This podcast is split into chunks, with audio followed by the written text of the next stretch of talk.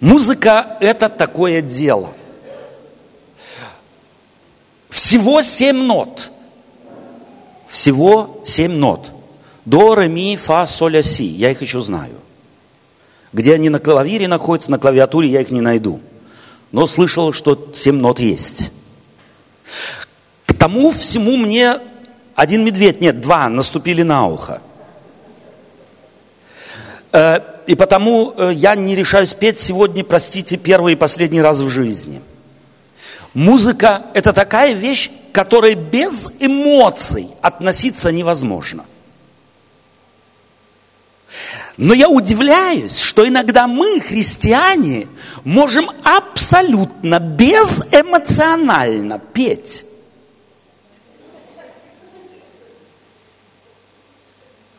Мы можем петь «Славьте Бога». Славьте Бога, славьте в песнопения, славьте, славьте.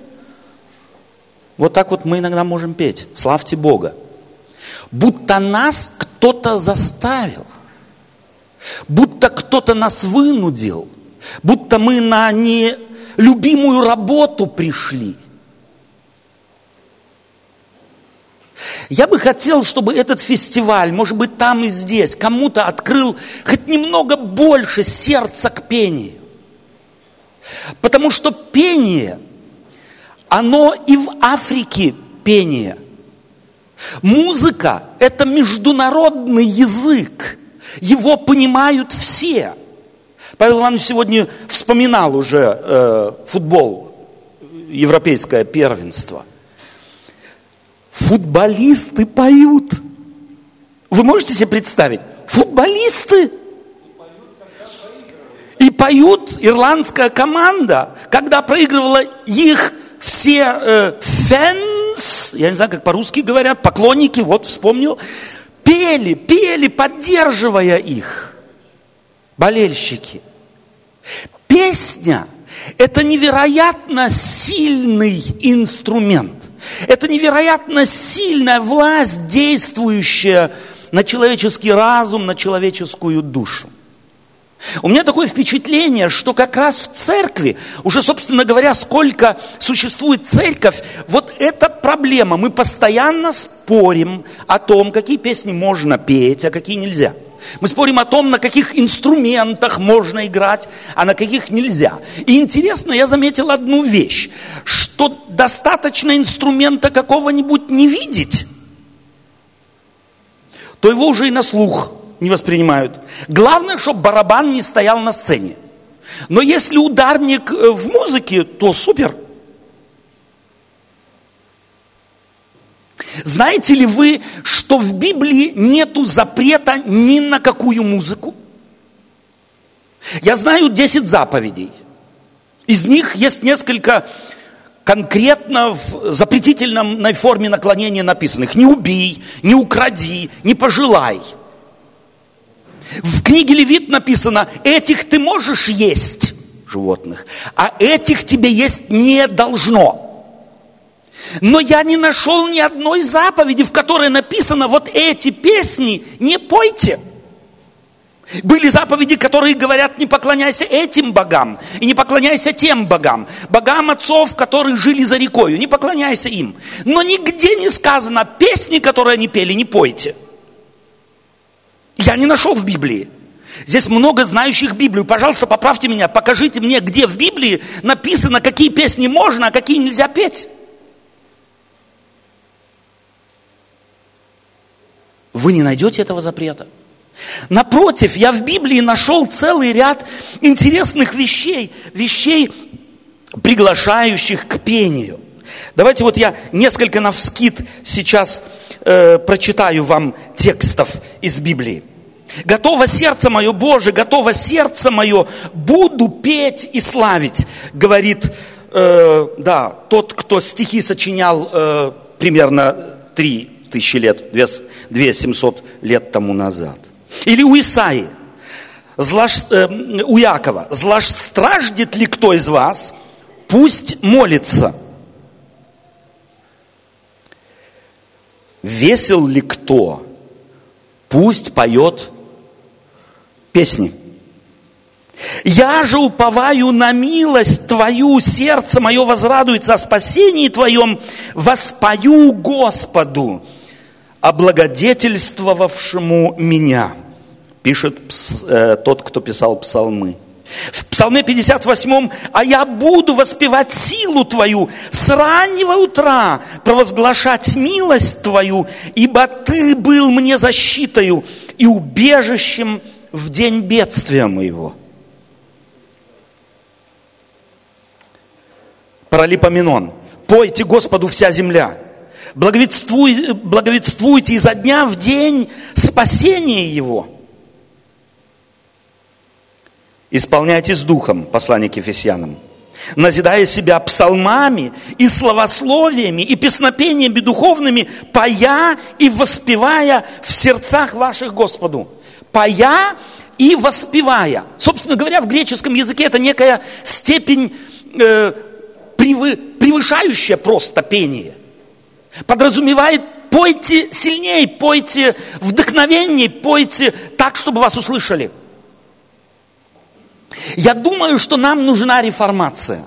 Я думаю, что нам в пении нужна реформация, чтобы мы, может быть, немного так раскрепостились, чтобы мы, поя, не душили в себе желание открыть сердцу навстречу песни. Петь, хвалить Бога и поклоняться Ему. Пой, пойте Господу новую песнь, мы можем читать в псалмах, что, собственно, значит петь новую песнь. В древности она, это значило, что всякий раз, когда новый праздник праздновался, неплохо было новую песнь сочинить к новому празднику. И может быть здесь одна такая мысль, немного, может быть, отвлеченная на одну секунду. Но возьмите когда-нибудь Библию и посчитайте, сколько праздников у евреев было в году – в древнем Ветхом Завете. Они постоянно праздновали, а каждый седьмой год праздновали целый год. У них был фестиваль целый год. А каждый сорок девятый год они праздновали опять целый год. Шесть лет работали и целый год отдыхали. Шесть дней работали, а седьмой день пели. Они начинали уже с пятницы вечером петь Богу. Я не знаю, кто из вас это еще практикует, но, может быть, нача- стоит начать это практиковать в жизни, нашей христианской жизни. Начинать встречать субботу. Можно попросить, а, может быть, нельзя, не стоит. Но кто смел? Кто встречает еще субботу песнопением? Супер, полторы коле... Ки. Я помню в детстве, Мама торопилась, чтобы прежде чем зашло солнце, уже все дети были помыты, одеты, обуты, э, рожицы вытерты. Нас было восьмеро у нее, и она нас сажала, и мы начинали в пятницу вечером петь. Иногда это пение длилось до 12 часу ночи, пока псалмы Сиона мы все не пропели. И она нас не заставляла. Мы говорили, мама, а следующую, а следующую. Мы просто листали от первого листа, и все, что знали, с мамой пели. Но тому, кому медведь на ухо в детстве наступил, это ничего не поможет. Я так и остался э, неучим в песнопении. Петь новую песнь. Это значит восхвалять Господа в псалмах. В Исаии 42 стихе, 42 главе 10-12 э, по 12 стих мы можем читать. «Пойте Господу новую песнь, Хвалу Ему от концов земли. Вы, плавающие на море, и все, наполняющие Его острова и живущие на них, да возвысят голос пустыни и города ее, селения, где обитает Кидар, да торжествуют живущие на скалах, да возглашают с вершин гор, да воздадут Господу славу и хвалу Его, да возвестят на островах. Или Откровение, последняя книга Библии, и поют ему новую песнь, говоря, достоин ты взять книгу и снять с нее печати, ибо ты был заклан и кровью своей искупил нас Богу из всякого колена, языка, народа и племени. И поют ему новую песнь. Я иногда мечтаю о новой земле. Я иногда мечтаю о том, как же будет выглядеть этот хор из сонма всех спасенных. Я почему-то думаю, что Вселенная содрогнется от этих голосов. Я не так давно имел возможность послушать, как поет сто тысяч человек на христианском экуменическом форуме. Сто тысяч человек одновременно пели один гимн. Я утонул в музыке. Я утонул в пении. Прекраснейшего ощущения не существует. Почему же мы как-то поем так, будто нас заставляют? Может быть, не открылась нам та глубина, сила пения, которую Бог вложил, вложил в музыку, вложил в пение. Вы когда-нибудь задавались вопросом, почему мы поем? Почему человек поет? Петь можно по-разному, из разных мотивов. Очень часто поют влюбленные. У меня сейчас как раз сын э, повыше меня, э, влюбленный. Он постоянно ходит и поет. Утром приходит, поет, зубы чистит, поет, уходит на работу, поет, спит по два с половиной-три часа, но постоянно поет. Петь можно и тогда, когда человек печален. Печальные люди тоже поют. Петь муж, мож, можно, попав в тупик, в какую-то в безвыходность. Помогает, попробуйте.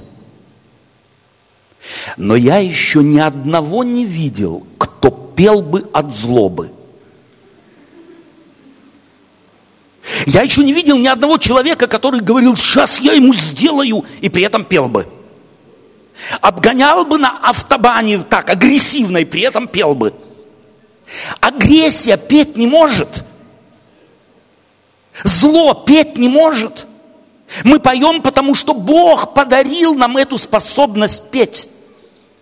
Петь может только человек страдающий или радующийся, или в тупик попавший, переживающий что-то тяжелое, страшное, можно петь. Но я не видел ни одного злого поющим. Знаете, что петь может только небо. Ад песен не знает.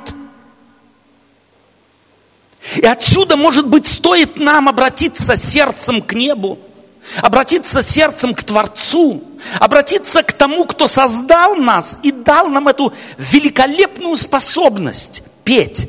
Ведь петь может на самом деле каждый. Меня в этом убеждал один дирижер – небольшую историю из моей жизни. Несколько лет тому назад, много уже прошло, э, мы с Павлом Ивановичем попали в духовную семинарию. И первое, с чем я должен был столкнуться, это с тем, что там было одно условие. Все, кто записался на теологический факультет, должны были петь в хоре. А я никогда не пел, тем паче в хоре. Я только пел под душем. И Первый год я пошел к ректору и уговорил его, говорю, мне нужно немецкий язык изучать, потому что я его не знаю. Может быть, вот это время, когда все студенты собираются там на хор петь, можно я э, э, займусь э, немецким языком. Он говорит, супер, ты классный студент, хорошая идея, один год я тебя освобождаю от хора. Я про себя подумал, пройдет один год, там мы еще какой-нибудь аргумент найдем, чтобы лишь бы откалячиться от хора. Студенты, они всегда такие ушлые. Прошел один год, я возвращаюсь в учебное заведение, иду тропинкой навстречу мне дирижер. Я так рад, что в этом году тебя увижу в хоре. Это был первый сигнал, первых моих шагов второго курса обучения. Я думаю, ничего себе повезло. Я пошел, естественно, к ректору и стал его уговаривать. Вы как-нибудь можете мне, я еще немецкий язык нет, он говорит, у тебя немецкий язык такой классный, что теперь ты его должен совершенствовать в хоре. Но в хоре у нас было около так добрых 150-200 человек, когда больше, когда меньше. Э, и почему-то я удивлялся, что у этого дирижера пели все с удовольствием. К нему просились в хор. Один я не хотел.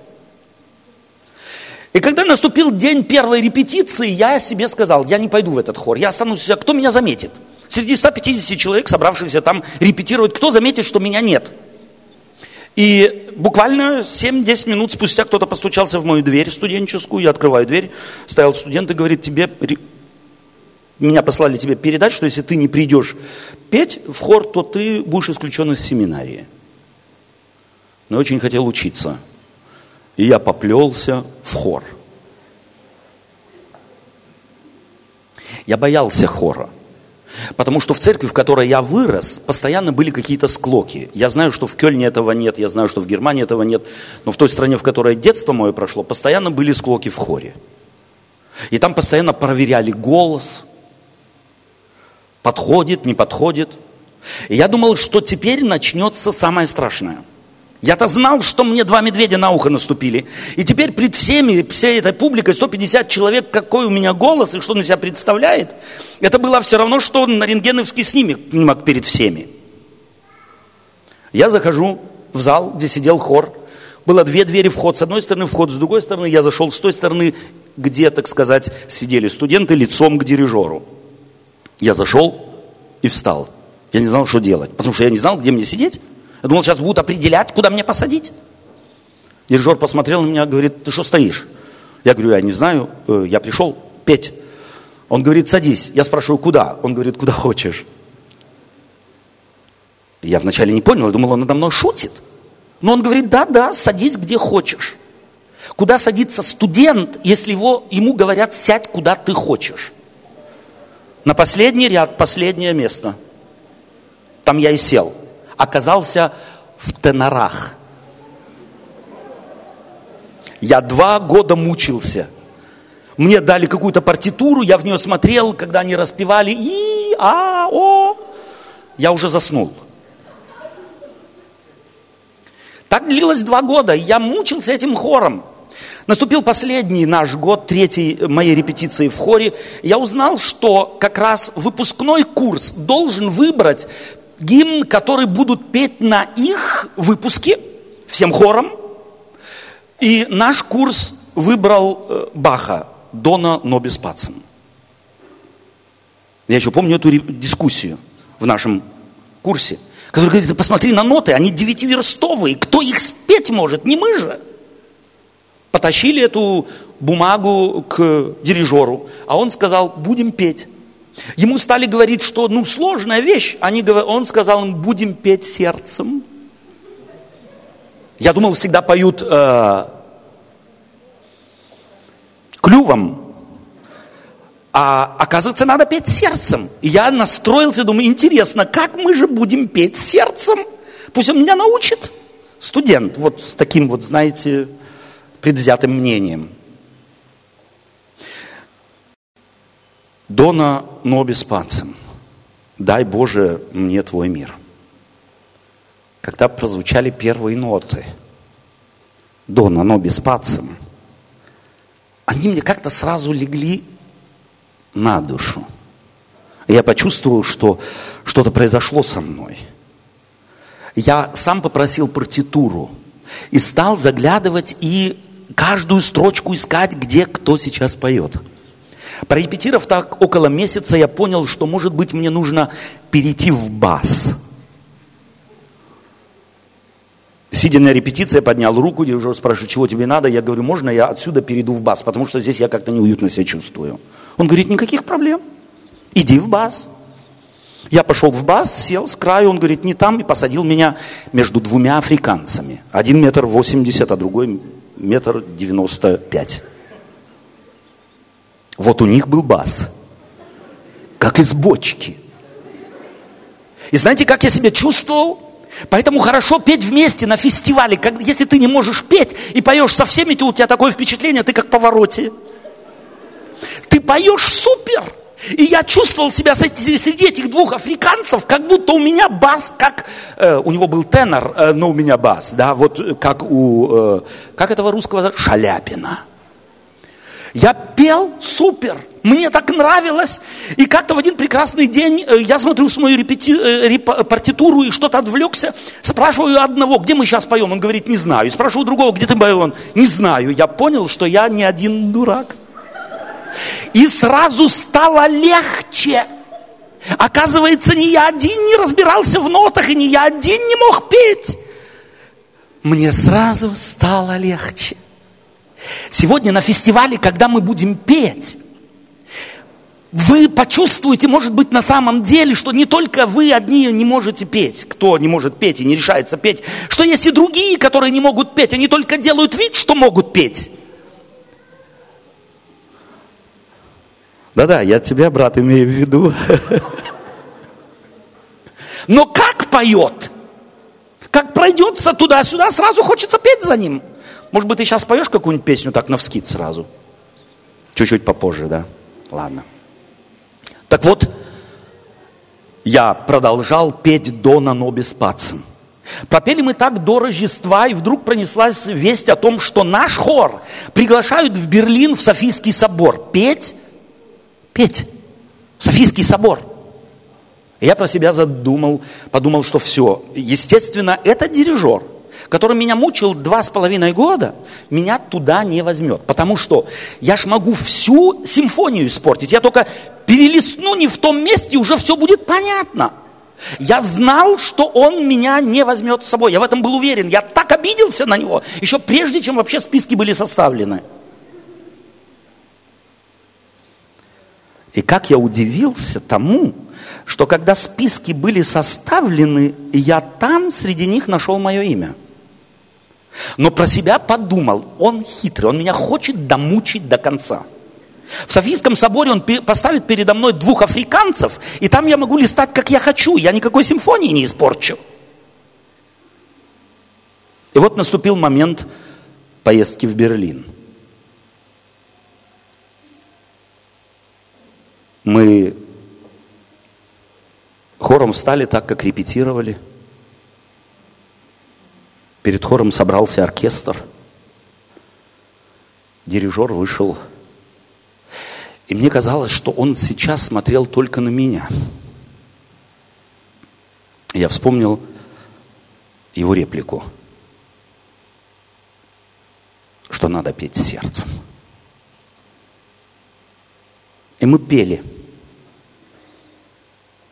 Мы пели многое. А потом наступил черед спеть гимн Дона Нобис Пацем. И когда последняя нота была снята, в зале была такая тишина, что если бы в этом огромном соборе где-то в последнем углу бросили бы иголку, то ее было бы слышно. А потом, а потом зал взорвался в аплодисментах. Дона Нобис Пацан. Мир вошел не только в мое сердце. Мир вошел в сердце каждого, кто там был. Я понял, что главное, нам надо петь сердцем. Иногда ноты нужно выбросить. Иногда не надо, я прошу прощения у тех, э, кто здесь дирижирует, и тех, кто э, мучается над точностью выпивки нот. Простите, я, я, конечно же, последний чайник в пении, но иногда, мне кажется, нам надо выбросить ноты. Нам надо выбросить наши предвзятые мнения. Нам надо просто открыться навстречу Творцу, который дал нам этот могущественный инструмент петь которым можно преодолевать в жизни все.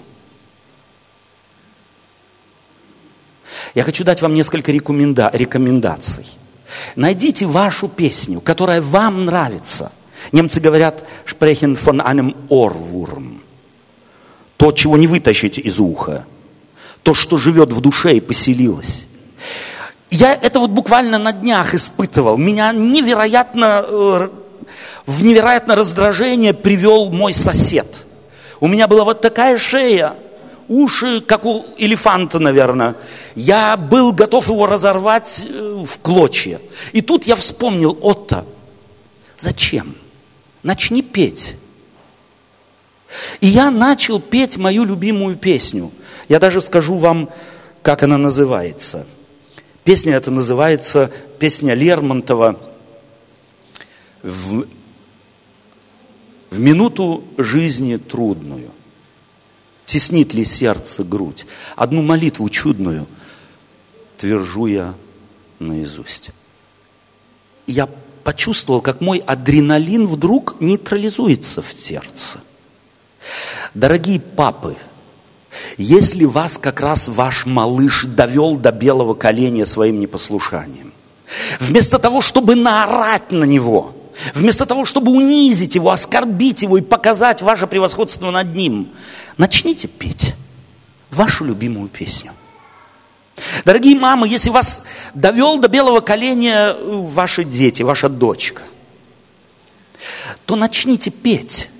Потому что в пении есть власть. Менять мир, в первую очередь поющего, мир поющего. Начните петь. Найдите песни, которые вам нравятся, которые легко поются. Дорогие молодые люди, если вы влюбились, и вас кто-то оставил, бывает и такое, и вы не можете спать, ночь, вторую, третью неделю, месяц, вы никак не можете его, ее забыть, начните петь. Это меняет мир. Это вносит гармонию в душу, вносит гармонию в сердце – если тебя довел твой шеф до белого коленя, и ты готов написать заявление и уйти, прежде чем это сделать, начни петь. И не надо громко, просто про себя, так вот.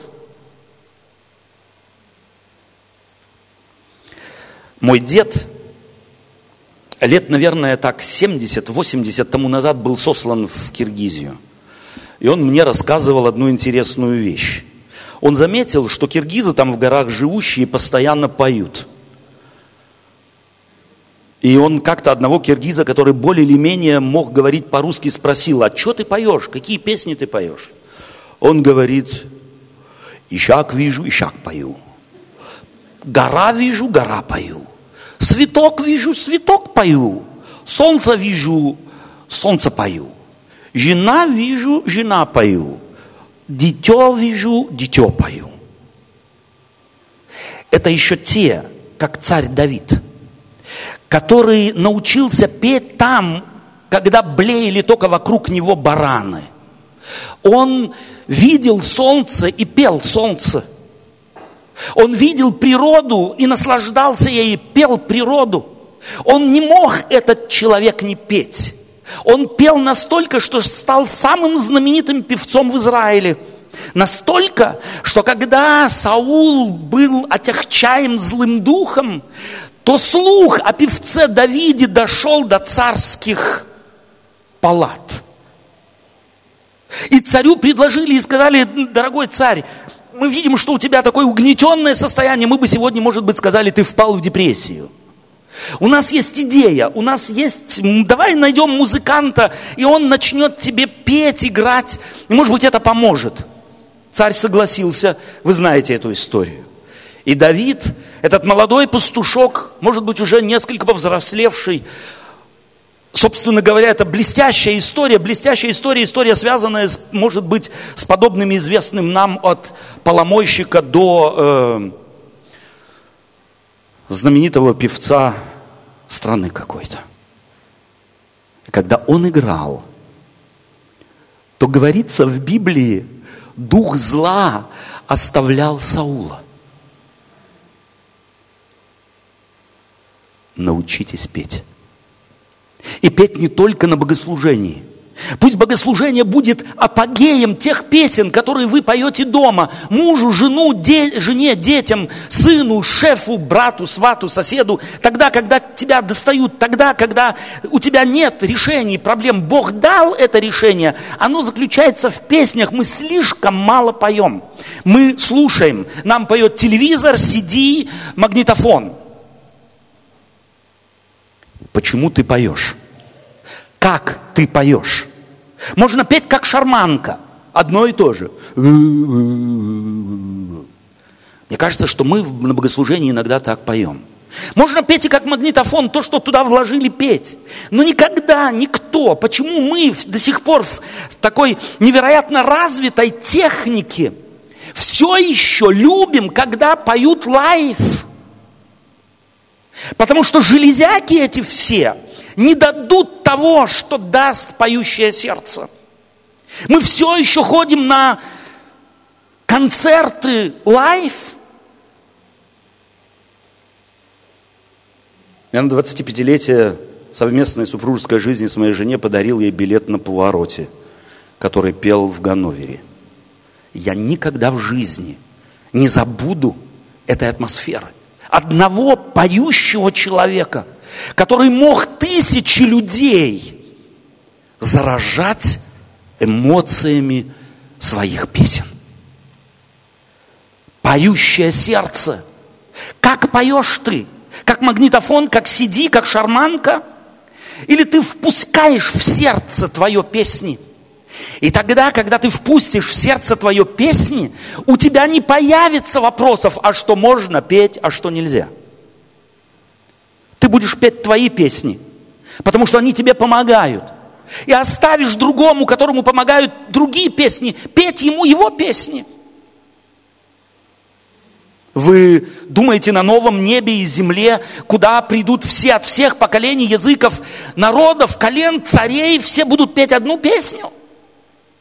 Мы даже на встречах нашей генеральной конференции собираем всех с их флагами и с их э, национальной одеждой, они поют свои песни. Какое это наслаждение! И никому в голову не придет, что так, как поют африканцы, эмоционально приплясывая – Петь нельзя. На генеральной конференции можно. Но в Вассенберге, Гельдерне Эссене нельзя. Ни в коем случае. Сразу поразит вас гром. Э, нет, не поразит. Может быть, стоит попробовать впустить Бога через песню в сердце, в душу, в церковь. Наша молодежь, может быть, начнет петь другие песни. Кому еще известны песни наших дедов? Может быть, тем, которые чуть-чуть посидей меня? Давайте мы дадим друг другу возможность петь наши песни. Я вспоминаю здесь еще одну историю, историю, связанную с Давидом. Одна история с Саулом. Там он, скорее всего, пел такие вот э, э, песни э, минорные, чтобы успокоить царя, чтобы его адреналин спал. Но есть еще одна замечательная история у царя Давида, когда он вносил ковчег свой в Иерусалим, город Иерусалим, названный его именем, который Бог ему подарил. Вы помните эту историю? Вы помните и подробности? Он создал, он на самом деле был человеком, который целый народный фестиваль по этому поводу созвал. Он созвал музыкантов со всей страны. И сам был первым дирижером, певцом, организатором, модератором и прочее все. И он впереди всего этого шествия из одного города в другой на протяжении всей дороги пел. И в Библии написано «плясал». Не дай Бог, у нас кто-нибудь начнет притопывать во время богослужения в такт музыки. В этой истории есть такая небольшая заковыка. Когда он уже въезжал в город, входил в город Иерусалим перед ковчегом и плясал, его увидела Милхола, его жена. Знаете, это было два, были два мира. Милхола была воспитана в царском дворе – она была воспитана на классической музыке 19 столетия. А Давид был на попсе, которую он сам придумывал, воспитан. Эти два мира никак не могли сойти. Скорее всего, потому фестиваль этот готовил Давид один, а Милхола сидела дома и надулась, что ее не взяли в этот фестиваль. Она никак не могла согласиться, чтобы пели при внесении ковчега в Иерусалим такие песни, которые там Давид понасочинял, с эмоциями и приплясыванием. И потом, когда она услышала звуки флейт, звуки труб, звуки инструментов музыкальных, она со своей светелки выглянула и увидела как раз, как он во всем цвете, как только может мужчина – выкладывается в пляски и поет. И написано в Библии в сердце своем. Она не приняла этого. Она его осудила. Знаете последствия этой истории? Бог оставил Милхолу бездетной. Да и как можно подарить такой женщине ребенка, которая петь не может и петь не любит? Песня. Песня – это невероятная сила. И, может быть, потому мы все не открыли еще для нас песен, потому что наши мамы, бабушки и дедушки, как в прошлом, не пели нам песен.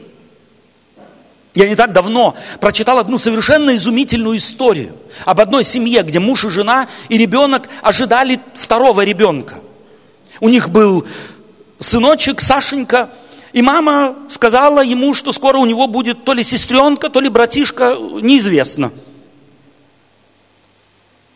Проходили месяцы, а мама имела такую привычку Сашеньке петь всякий раз песнь на сон грядущий, колыбельную.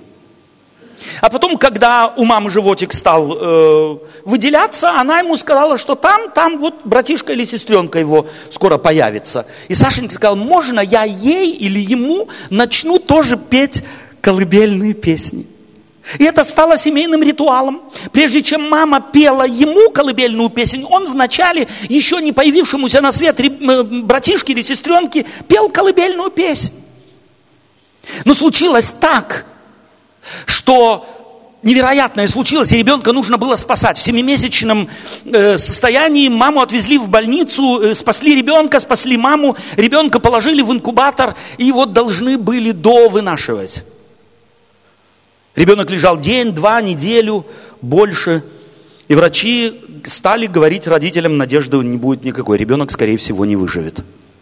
В один прекрасный день случилось почти крайнее – Родитель, э, врачи позвонили домой родителям, говорят, придите, попрощайтесь с девочкой, Алина они ее назвали, которая, скорее всего, в эту ночь уже жить не будет. И мама с папой, печальной, с Сашенькой, пошли в больницу, чтобы попрощаться с сестренкой. И Саша взял, протянул руку в инкубатор, взял за ее ручку и сказал маме, я хочу ей колыбельную спеть, можно? И он начал ей петь ее колыбельную песню. И ребенок вдруг расслабился. Комочек этот распрямился. Сигналы сердечного биения стали ровными. Она вся лежала в шлангах. Врачи, стоявшие здесь, удивлялись. И с этого момента каждый вечер Саша приходил в больницу и пел своей сестренке колыбельную песню. И через несколько недель она могла пойти с ним домой. Бог наделил нам, нас невероятной силой пения. Мы будем в вечности петь. Давайте же мы сегодня научимся петь. Научимся открывать сердцу, сердце навстречу песням. Меньше смотреть на ноты, меньше смотреть на то, фальшиво я пою или нет, а больше смотреть на то, чем я пою, голосом горлом, животом, все может правильно быть, вдох и выдох. Но пою ли я сердцем? Или я поющий магнитофон? Пусть этот фестиваль положит начало, может быть, новой культуре отношения к песне в твоей жизни, которая пусть передастся дальше. Давайте начнем петь сердцем, петь душой. Тогда не только фестиваль получится, но и ваша и моя жизнь получится. Обязательно получится. И мы с вами будем петь на новом небе и на новой земле, потому что туда попадут только те, кто поют сердцем. Заставить петь невозможно, заставить петь сердцем невозможно. И не забудьте, поет только небо, ад петь не может. Есть такая совершенно изумительная немецкая пословица. Она звучит следующим образом. Сейчас я ее быстренько хочу найти. Она звучит следующим образом. Wo man, wo man singt, da lass dich nieder. Böse Menschen haben keine Lieder. На русский. Там, где поют, остановись. Там мир не тесен. У злых людей не бывает песен. Давайте мы в этом мире будем отличаться тем, что у нас есть песни, песни, которые мы поем от души, поем, потому что у нас есть Бог, и ничто в мире не может нас преодолеть, потому что Павел мог писать это в стихотворной форме. Что может отлучить тебя от любви Божией? И темнота ли, или глубина, или высота, или другая какая тварь? Ничего не может нас отлучить от любви Божией. Если ты в это веришь, начни петь. Потому что тот, кто в это верит, не может не петь. Тот, кто имеет Иисуса Христа, победителя смерти и начальника жизни, не петь не может. Я желаю вам удавшегося фестиваля. Еще больше удавшейся песенной жизни. Аминь.